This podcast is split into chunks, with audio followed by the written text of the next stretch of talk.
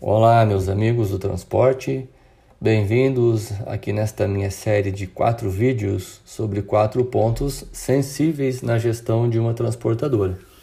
Hoje vou falar um pouco sobre planejamento tributário, um dos assuntos mais relevantes de uma empresa.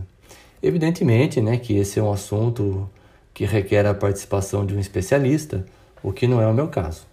Mas a ideia aqui é falar um pouco sobre planejamento tributário sob a ótica do gestor da empresa, que muitas vezes acaba sendo o próprio empresário.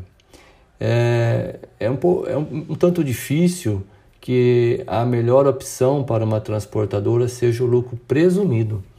Talvez, para alguns casos de pequenas empresas, mas mesmo assim é muito difícil que a melhor opção não seja o lucro real.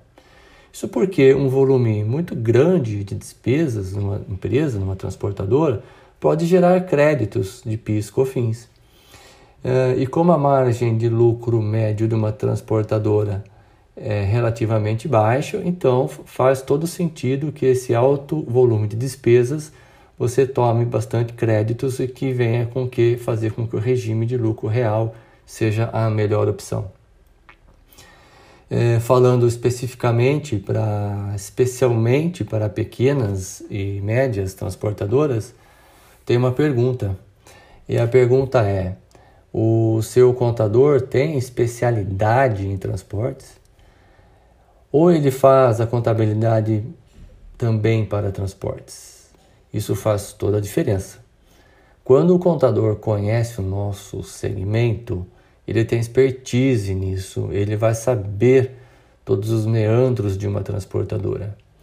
Eu ainda vejo casos de, trans, de contabilidades terceirizadas que trabalham para farmácias, supermercados, padaria, restaurantes e também para transportadoras. Notem, também para transportadoras. Apenas para colocar um número de ordem, e sem aqui qualquer compromisso técnico, porque cada empresa tem a sua própria realidade, se sua tributação federal mensal, ou seja, a somatória do que você paga com P I S, COFINS, Imposto de Renda e Contribuição Social sobre o Lucro, for maior que oito por cento, comece a ficar preocupado. E dá uma olhada melhor nisso, pois é bem provável que você consiga ter uma carga tributária menor do que isso.